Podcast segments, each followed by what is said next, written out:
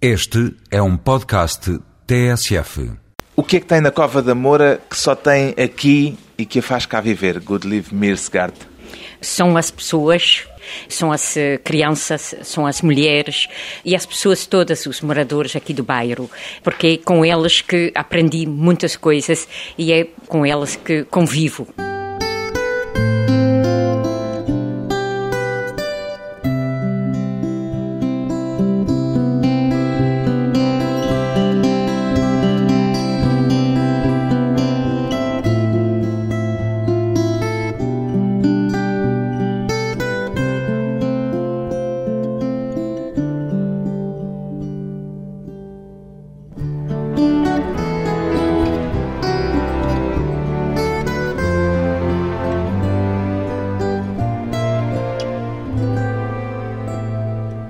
Goodlive Mirsgaard, 60 anos, psicóloga e técnica de informática. Que papel é que esta sua formação académica, Goodlive Mirsgaard, teve na criação do Moinho da Juventude?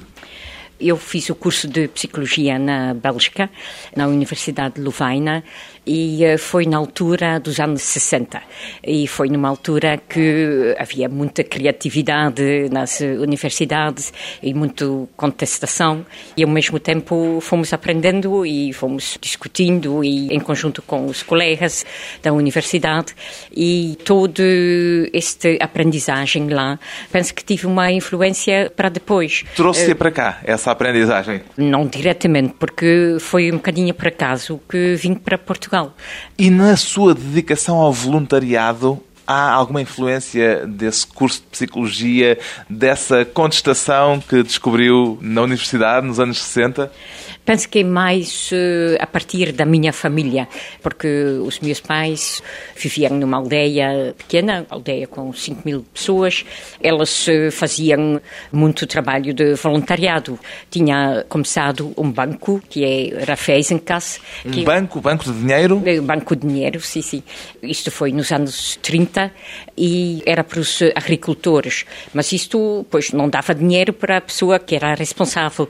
Era os agricultores que se juntavam, que juntavam o seu dinheiro e depois iam ver quem é que precisava, emprestavam o dinheiro e depois eh, era gerido assim muito, de uma forma muito primária, mas diretamente eh, em conjunto com as pessoas. E a Liv aprendeu com essa experiência familiar a meter Sim. as mãos na massa, como se diz Sim. em português. Pois, e penso que também eh, a Bélgica, a Flandres, tem uma tradição muito grande a nível de associações, a nível de trabalho cultural e aprendi isso desde pequenino.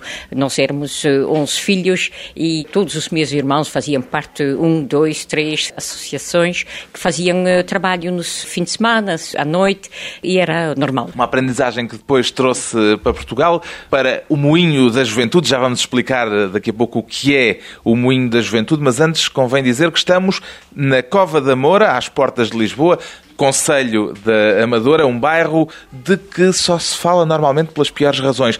A Cova da Moura, vista de dentro por quem mora nele, é o seu caso, do Liv Mercert, é um bairro problema? Há problemas, como eu acho que há por todo lado problemas falei uma vez com o meu cunhado, que é médico numa aldeia na Bélgica. E ele me contou, começou a contar o que é que tinha acontecido assim no último ano lá na aldeia. E quando ele começou a contar, eu fiquei parva. Eram problemas? Eram tantos problemas, tantas coisas que eu disse, bom, isto parece uma aldeia onde é perigoso para entrar. Só que, pois, lá é muito mais escondido, porque cada um está na sua casa. Aqui, neste bairro, as pessoas têm muito mais contacto um com os outros, o que também dá os seus problemas, mas que ao mesmo tempo dá possibilidade para entre ajudar. E isto é uma das coisas que eu vi nos anos 80, quando vim para cá, que as pessoas tinham muita capacidade de entre-ajuda. Vejo que neste momento é menos e isto tem a ver também com toda a sociedade. Por que, que se perdeu essa capacidade de entre-ajuda, entretanto, aqui no bairro? Penso que é toda a sociedade em que nós vivemos, é? que é competir é um contra o outro. E isso também entrou aqui? E, pois, aqui há muitas televisões eh, neste bairro e, pois, pela televisão entre e também as pessoas pessoas vão trabalhar para fora, a maioria não trabalha aqui, e depois vão também ouvindo o que é que está a acontecer neste mundo e em Portugal. Então vão adaptando uma data de valores aqui da sociedade como está a evoluir. É? Pela televisão e pelo contacto com o exterior do bairro, chega-vos também a imagem social que a Cova da Moura tem fora do próprio bairro. Essa imagem reflete-se de alguma forma dentro dele? Pois isso tem consequências que, numa certa altura, as pessoas, como elas ouvem tantas vezes falar mal sobre o bairro, começam também a achar que são mal. Né? E algumas pessoas que estão a pensar desta forma. E é importante que nós, aqui a nível do Moinho da Juventude, tentamos eh, mostrar todo o positivo que está a acontecer, todas as capacidades que as pessoas têm aqui neste bairro e mostrar o outro lado do bairro. É um estigma viver na Cova da Moura? Isto é, eu me lembro que quando vim a primeira vez para aqui, que o taxista que me trouxe aqui ao bairro perguntou, então o que é que a senhora vai fazer? Isto é um bairro de pretos e ciganos e eh, penso que já naquela altura que tinha um estigma e que é o estigma de ser, sobretudo, pessoas da África e que as pessoas têm muitas vezes necessidade para se manifestar diminuindo a outra pessoa. Pensem que elas crescem desta forma, é não é? É curioso que conte essa história porque eu agora ao vir para cá parei para perguntar a direção ali na zona da buraca Sim. e a pessoa que me deu a indicação disse-me logo a seguir assim: Mas cuidado, hein? cuidado com a carteira. Foi a expressão. Sim. Pois, este cuidado com a carteira, penso que por todo lado, eu já fui três vezes assaltada, foi três vezes em Lisboa, e não é por isso que eu deixo de ir a Lisboa. Já foi é? assaltada aqui na Cova da Moura, não? Na, nunca. Mas eh, em Lisboa já por três vezes e, pois... E esse estigma do bairro é um problema sentido por quem cá vive? Sim, contou-me uma senhora que ela teve que ir com o filho para o hospital e depois quando chegou lá no hospital tinha que dar uh, a morada e depois logo quando dizia Cova da Moura as pessoas iam para trás, não é? Ulala, como esta senhora que trazia uma arma e é muito muito duro para as pessoas, também para os jovens quando vão procurar uh, trabalho e dizem que vivem na Cova da Moura já dá complicações. Quem vive na Cova da Moura prefere não dizer que vive na Cova da Moura ou gostaria de viver fora da Cova da Moura se pudesse? E eu penso o que nós eh, vimos, que nós eh, estamos a trabalhar para mostrar que a Cova da Moura, que nós temos aqui muita dignidade e muitas capacidades, e é isso que nós queremos mostrar para fora. É por isso que nós temos aquele projeto Sabura, que dá visitas guiadas ao bairro. Para trazer para pessoas... cá gente fora Sim. do bairro, para conhecer é, o bairro como ele é. Sim, é isso. E que nós queremos também é dar o apoio às pessoas, para elas redescobrir toda a sua capacidade e toda a sua dignidade. E penso que já, neste momento, estamos a conseguir uh, dar a volta. E o facto de ter recebido este prémio, que eu senti que para as pessoas que foi muito importante uh, quando ando assim pelo bairro. Este prémio está a referir-se à condecoração do Presidente da República? Não, uh, era do último, que as pessoas virem na SIC. Um prémio Mulher Ativa. Sim, sim. E foi para este prémio que as pessoas virem na televisão e ficaram muito contentes que, afinal, que se consegue falar sobre a Cova da Mora de uma outra forma. Disserem, pois, isto faz-nos bem demonstrar que nós temos aqui outras coisas e que o que nós fazemos aqui. Quer dizer, os moradores da Cova da Moura não sonham todos, ou quase todos, com o dia em que possam ir viver para outro sítio, para outro bairro? Não, porque sabe que o Presidente da Câmara tem um plano para deitar abaixo aqui este bairro. Isto foi apresentado em 2002 na Assembleia e que nós não gostamos porque... Presidente nem... da Câmara da Amadora, da Amadora, Conselho da Amadora. Sim, sim. Não estamos de acordo com esta maneira de trabalhar. E depois nós eh, depois fomos falar com ele e apresentamos o que é que nós pretendemos. E quando as pessoas aqui, os moradores, souberem desta situação, juntarem-se todos e depois lá se notou imenso que as pessoas gostam mesmo de viver aqui no, no bairro. Há um sentimento de orgulho na Cova da Moura por parte de quem cá vive? Sim, porque tem que se ver é nos anos 70, no fim dos anos 70, as pessoas construírem aqui a sua casa, investirem muita energia nisso e essas casas que estão aqui construídas são casas que foram construídas num juntamon, como se diz em crioulo. O que é que isso quer dizer? Que quer dizer é juntar as mãos. As pessoas iam trabalhar durante o dia na construção civil, os homens, e depois à noite e ao fim de semana. Nas horas iam, livres vinham construir a sua casa. Sim, iam ajudando um ou outro. Quando se tinha que fazer uma placa, pois os vizinhos, eram 10, 20 vizinhos que ajudavam para pôr a placa, e isto tem muitos afetos, muitas muito lembranças. Suor também. Pois, muito suor, muito trabalho e muita alegria ao mesmo tempo, porque as pessoas conseguirem, depois quando conseguirem eh, acabar ou fazer mais uma coisa, ficam todo contentes com o que têm conseguido fazer. E este testemunho, que é este bairro, acho que é muito importante que Portugal guarda isso com um testemunho da sua história, porque aqui os africanos e também as pessoas que voltaram das colónias portuguesas que também vivem aqui, tentarem fazer aqui uma resposta a uma situação com que estavam confrontados e tentarem fazer da melhor forma. E nota-se nas casas, há bastante criatividade nas casas e nós temos neste momento um apoio da Faculdade de Arquitetura de Lisboa e os estudantes e também professores da faculdade ajudem para ver como é que nós podemos fazer a recuperação deste bairro e a requalificação deste bairro. É nisto que nós apostamos. Uma forma de tentar requalificar, recuperar uma ideia de testemunho multicultural. Depois de uma pausa breve, vamos regressar com Goodlieve Mersegart, uma portuguesa nascida na Bélgica.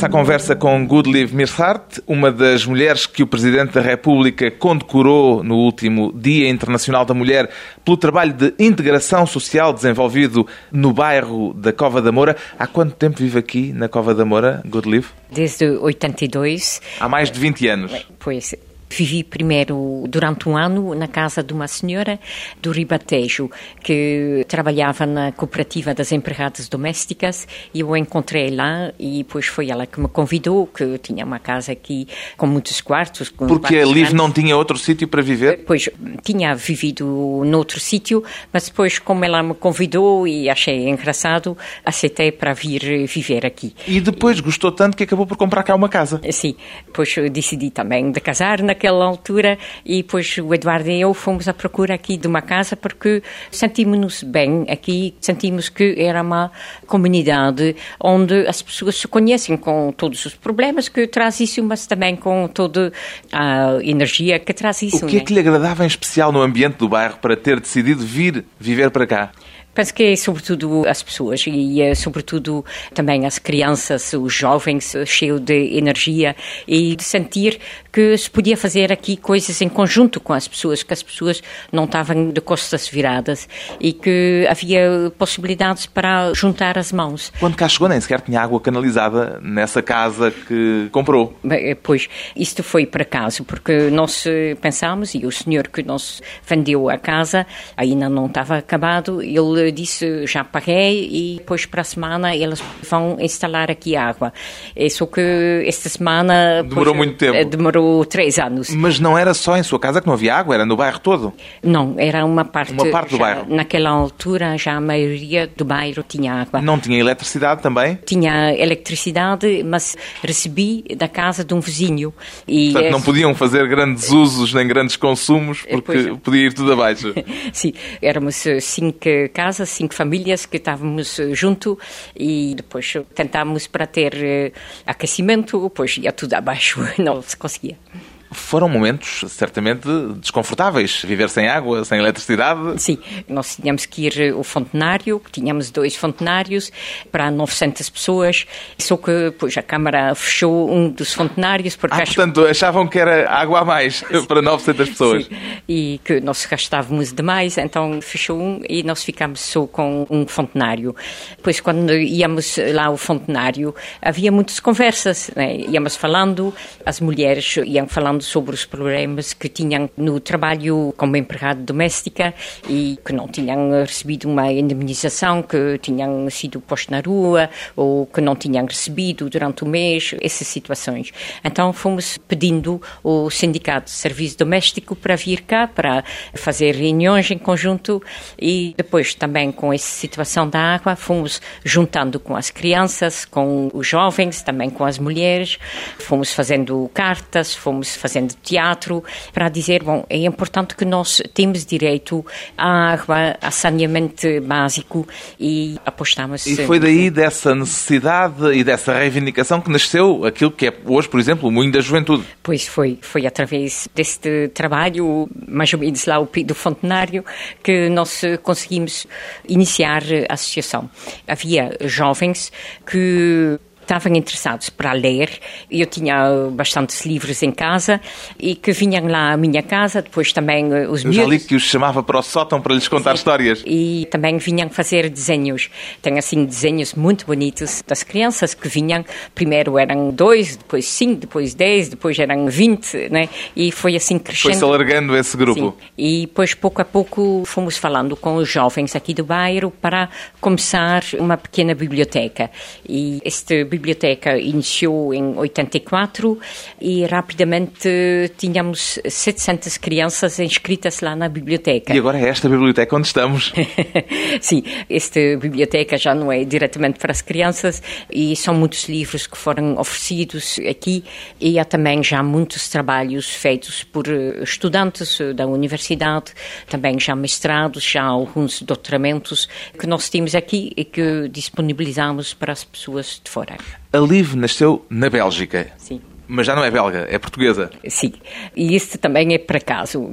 Foi em 84 que decidi, como uh, gostei aqui de, de ficar aqui, decidi para pedir a nacionalidade portuguesa e pensei que podia ficar com a dupla nacionalidade. Fui-me informar na Bélgica e me disseram que sim, que não havia problema. É só que depois, quando tinha adquirido a nacionalidade portuguesa... Percebeu que afinal não podia ser belga também. Mas só um ano depois é que me apercebi que tinha perdido a nacionalidade belga. O meu pai é que não ficou nada contente com isto e... Uh, Zangou-se consigo. Zangou mesmo. É só que depois, quando o Carlos Lopes ganhou a medalha, ele me mandou. Nos Jogos Olímpicos, na é, maratona. É, é, mandou-me uma carta com parabéns. E depois, quando recebi isso, percebi que ele tinha aceito que era portuguesa. Ou seja, foi por acaso que se tornou apenas cidadã portuguesa. Também já li que foi mais ou menos por acaso que ficou cá, porque a sua intenção quando veio para Portugal era estar de passagem apenas. Sim, sim. Queria ir para o Brasil. Sim, eu estava assim com essa ideia para ir ao Brasil. Isso que achei que fazer era o quê? Muito longe. O que é que ia fazer para o Brasil? Eu ainda não, não, sabia muito bem, tinha assim alguns contactos e depois para ver uh, o que, é que era possível de acontecer do mundo. Porque, bom, a vida é pequena e é importante importante de ver coisas de várias formas. Já tinha trabalhado na Bélgica durante seis anos. Como psicóloga? Também, sim, e também, eh, sobretudo, a nível de formação profissional. E trabalhei três anos na Holanda. Na Holanda foi eh, a nível das universidades populares, que lá fazem formação para os eh, conselhos de empresas, esses conselhos de segurança, o conselho da empresa, e era sobretudo a nível de comunicação, todo o trabalho que é como é que se faz a comunicação entre os membros, entre as pessoas, entre os diretores, e trabalhei muito a esse nível. Depois veio para cá, continuou a exercer essa profissão ou, entretanto, mudou de ramo? Tive a trabalhar durante um ano neste ramo de formação mas trabalhei também nesta cooperativa das empregadas domésticas e trabalhei lá mesmo também nas limpezas e trabalhei também a nível de preparar cursos de formação para as empregadas domésticas. Quer dizer que não usava apenas o seu background universitário, mas trabalhou também nas limpezas? Sim. Como empregada de limpeza? Eh, sim, e que foi uma experiência muito interessante. Mas para perceber as condições em que trabalhavam as sim, empregadas sim, de limpeza? É, sim, na escola do serviço social, íamos logo de manhã, seis e meia da manhã, eh, fazer limpeza. E depois era para mim muito interessante de ver como é que os alunos tratem as pessoas que fazem limpeza. E depois para perceber isto é bom de nós estarmos na pele da pessoa que faz isso.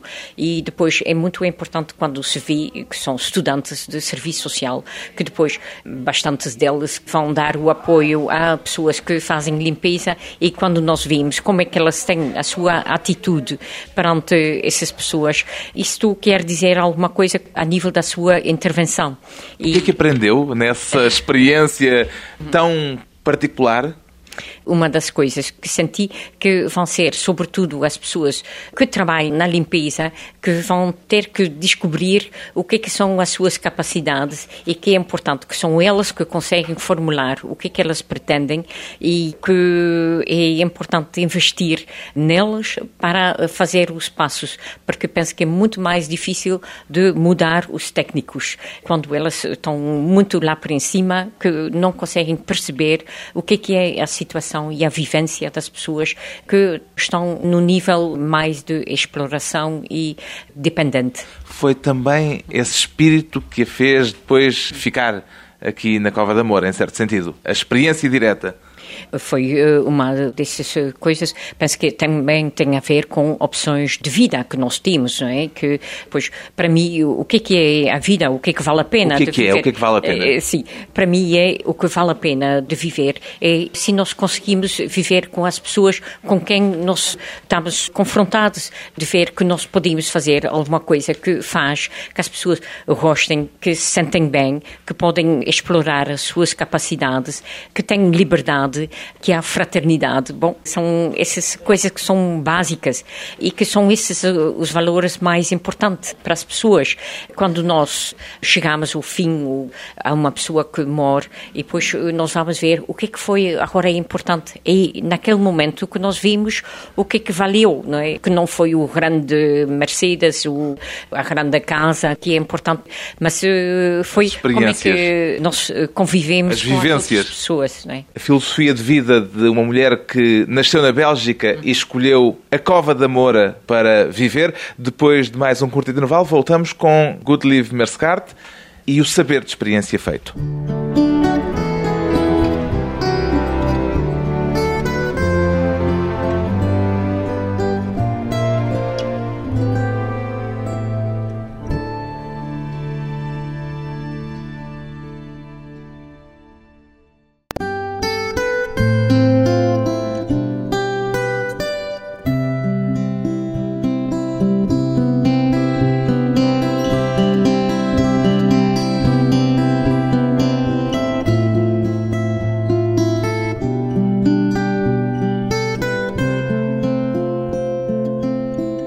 Convidada hoje para a conversa pessoal e transmissível, a dinamizadora da Associação Cultural Moinho da Juventude, uma instituição que procura dar resposta às necessidades da população da Cova da Moura.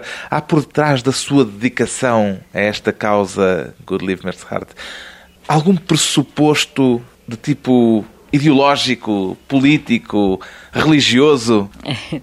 Não, eh, a nível de religioso não, pois também a própria associação aqui nos estatutos nós eh, temos que não está ligado nem a partidos políticos nem a igrejas. Não falo de partidos Sim. políticos, nem falo dos estatutos, falo Sim. da sua filosofia de vida. Há Sim. nela uma componente ideológica que a fundamente, digamos assim? Sim, penso que aprendi bastante com Paulo Freire, também... Pedagogo brasileiro. Sim, estive com ele eh, na França durante então foi uma por ter semana. conhecido o Paulo Freire que quis ir para o Brasil e acabou por aterrar em Portugal.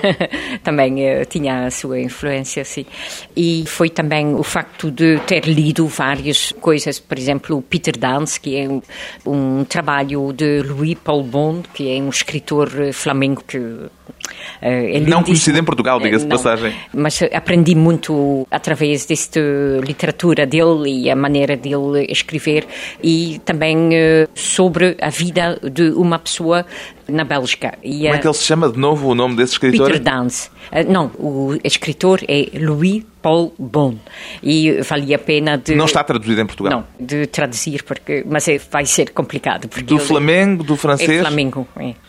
Um dos conceitos sobre que tem refletido é o conceito de empowerment. O que é que chama empowerment, assim, em linguagem corrente? Pois, quando começou a falar sobre o dar resposta às necessidades das pessoas, eh, penso que isto é um bocadinho em conflito com o empowerment, porque empowerment é que são as próprias pessoas que vão descobrir e que sabem, elas próprias, o que é que são as suas necessidades. Portanto, não é nenhuma instituição que lhes dá a resposta não. às necessidades necessidades são elas que criam uma resposta adequada a essas necessidades. Sim, e que não têm essas oportunidades né, e que nós constatamos quando vejo aqui as pessoas e as dificuldades que há para os seus filhos para conseguir ter as mesmas regalias do que os filhos dos meus colegas do Instituto de Informática, vê-se que há uma diferença muito grande e que logo as crianças estão aqui muito marcadas e que nós constatamos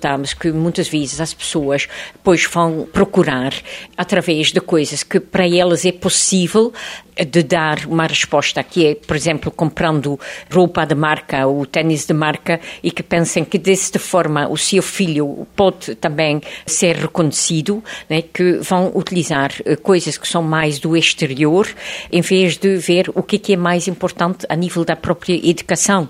E pois quando noto esta diferença e as possibilidades e oportunidades que há, que nós vemos logo que para as crianças e os jovens aqui do bairro é muito mais complicado para conseguir ir até o secundário, para ir até a universidade. Quem nasce aqui nasce em desvantagem. É isso. E é nesse sentido que nós trabalhamos aqui no Moinho da Juventude para ver que as pessoas, ou bem pela criação de serviços de proximidade que nós conseguimos fazer, que neste momento temos aqui 60 pessoas que são do bairro, que trabalham aqui e que nós investimos muito na formação das pessoas por exemplo, as pessoas trabalham aqui 36 horas por semana e são 35 horas de trabalho e uma hora de formação. Outra ideia-chave a de resiliência. Quer explicar o que é? Sim, mas antes disso eu queria eh, ainda acrescentar que a nível do empowerment, que para nós é importante também que as pessoas vão decidir sobre as coisas que têm a ver com elas próprias. E isto tem a ver com empowerment e que nós vimos muitas vezes que as pessoas sabem muito bem tomar decisões e que só não têm oportunidade e que são postos de lado e que muitas vezes aceitem de ser postos de lado. O que é importante nós tentamos que as pessoas vão tomar decisões na base de uma reflexão, que não seja uma decisão sem ter refletido sobre a situação ou sobre o que pretendem decidir. E isto é que tem tudo a ver com o empowerment. E a resiliência, Sim. quer explicar o que é? Outro conceito-chave? Sim, pois é um conceito que aprendi aqui, também a nível de trabalho que fazemos em conjunto com uma psiquiatra que trabalha em conjunto conosco, Ana Vasconcelos e através dela descobri os livros do Boris Cyrulnik que trabalhou muito este conceito e que disse que é muito importante de ver como é que uma pessoa vai construindo a sua resiliência. O que é, que é resiliência, antes de mais? Uh, os metais têm eh, uma característica que é a resiliência e é isso que dentro das pessoas também tem e que podem construir durante a sua vida. Uma forma de resistência? De resistência, de conseguir, quando há dificuldades, como dar resposta às dificuldades e que problemas com que nós estamos confrontados, que nos podem ajudar para dar saltos grandes. E se nós temos esta resiliência e que conseguimos fazer uma ligação entre a nossa vida afetiva, a nossa vida social, a nossa vida de desenvolvimento, que nós vamos fazendo o tricô entre essas coisas, que vai fazer que nós vamos conseguir dar resposta às situações problemáticas. E é isso um bocadinho que nós vimos eh, a nível da própria associação, que fomos confrontados com tantas tantos problemas, fomos postos na rua, conseguimos, através destes problemas, construir uma casa que é muito melhor do que estávamos a pensar. E que nós vimos isto também pode acontecer a nível das pessoas que, confrontado com os seus problemas e se elas têm esta capacidade de construir uma resiliência, que elas conseguem fazer um salto e dar um salto positivo muito grande se elas conseguem dar uma resposta a esses problemas. Empowerment e resiliência são conceitos que estão num trabalho seu que elaborou uhum. para o ISCTE sobre a parceria entre técnicos e aquilo que chama os peritos de experiência, ou seja, em bom português, quem aprende à sua custa e é. põe as mãos na massa. Sim, é isso mesmo. Peritos de experiência são Sim. aqueles que sabem pela experiência e não por um treino académico ou escolar. Sim, e nós aqui na associação trabalhamos desde os anos 80 em conjunto com as pessoas, porque nós vimos as pessoas que vivem aqui têm esta experiência toda de ser migrante, de ter vindo para aqui aqui de saber o que é ser migrante. Agora, o que falta é a reflexão sobre o que, é que significa isto no seu contexto. Então, é este, para nós, que é a formação. Então, um perito de experiência é uma pessoa que aprendeu na sua experiência, mas que também fez a reflexão sobre esta experiência. Não chega a ter tido a experiência. Pois é preciso trabalhá-la trabalhar, em termos de reflexão. Sim, e nós estamos neste momento a trabalhar em conjunto também com com um parceiro na Bélgica. Este conceito na Bélgica já tem eh, esta formação dos peritos de experiência já reconhecido a nível eh, do governo. E, e a ideia é uma parceria entre os técnicos, aqueles que têm uma formação Sim. especializada, Sim. e esses peritos de experiência que uhum. partem daquilo que viveram Sim. para um conhecimento das uhum. matérias em que estão envolvidos. Dê-me um exemplo de um perito de experiência numa coisa qualquer. Sim, nós temos, eh, por exemplo, aqui no Moinho vários tandem, nós chamamos esta equipas, equipas né, de um técnico e de perito de experiência. E temos, por exemplo, a nível do núcleo das mais adolescentes. E nós constatamos que esta colaboração não é nada fácil e que dá muitas vezes faísca, mas que é através desta colaboração que se pode fazer mesmo passos em frente para ter mesmo uma intervenção. Por experiência é a meia adolescente. Sim, foi meia adolescente, entretanto já tem 20 e tal anos, mas passou esta experiência e já participou em várias formações e é uma das coisas que nós pedimos para continuar esta formação e a reflexão sobre a sua própria situação. Mas depois, depois isso dá faísca de vez em quando? Eh, Há conflitos com, frequentes? Com os técnicos, não é? porque o técnico neste momento é uma assistente social que trabalha em conjunto com este perito de experiência para ver qual é o papel de cada um. E nós vimos que ainda a nível de atitudes e saber trabalhar um com o outro, que não é nada fácil. E pois nós já tivemos técnicos que foram embora porque sentiram que não, não deu. E há outros técnicos que têm muito mais eh, capacidade para fazer este trabalho em conjunto. Qual foi a maior dificuldade que teve de vencer para viver aqui na Cova da Moura? Aqui penso é sobretudo a nível de confronto com as entidades que sinto a nível da Câmara, a nível do Governo, a nível de ministérios, que nós vimos que a nível dos técnicos que trabalham eh, naqueles sítios que não conseguem sair do seu gabinete e vir aqui. E que acham que somos nós que temos de fazer o serviço à Câmara, o serviço ao Ministério, em vez de ser os técnicos vir aqui e ser o serviço e apoio a que acontece aqui e elas saírem do seu gabinete. Isto, para mim, ainda é muito difícil e que, para mim, é muito esquisito que as pessoas me chamem doutor porque sou licenciada, não, não sou doutora, né?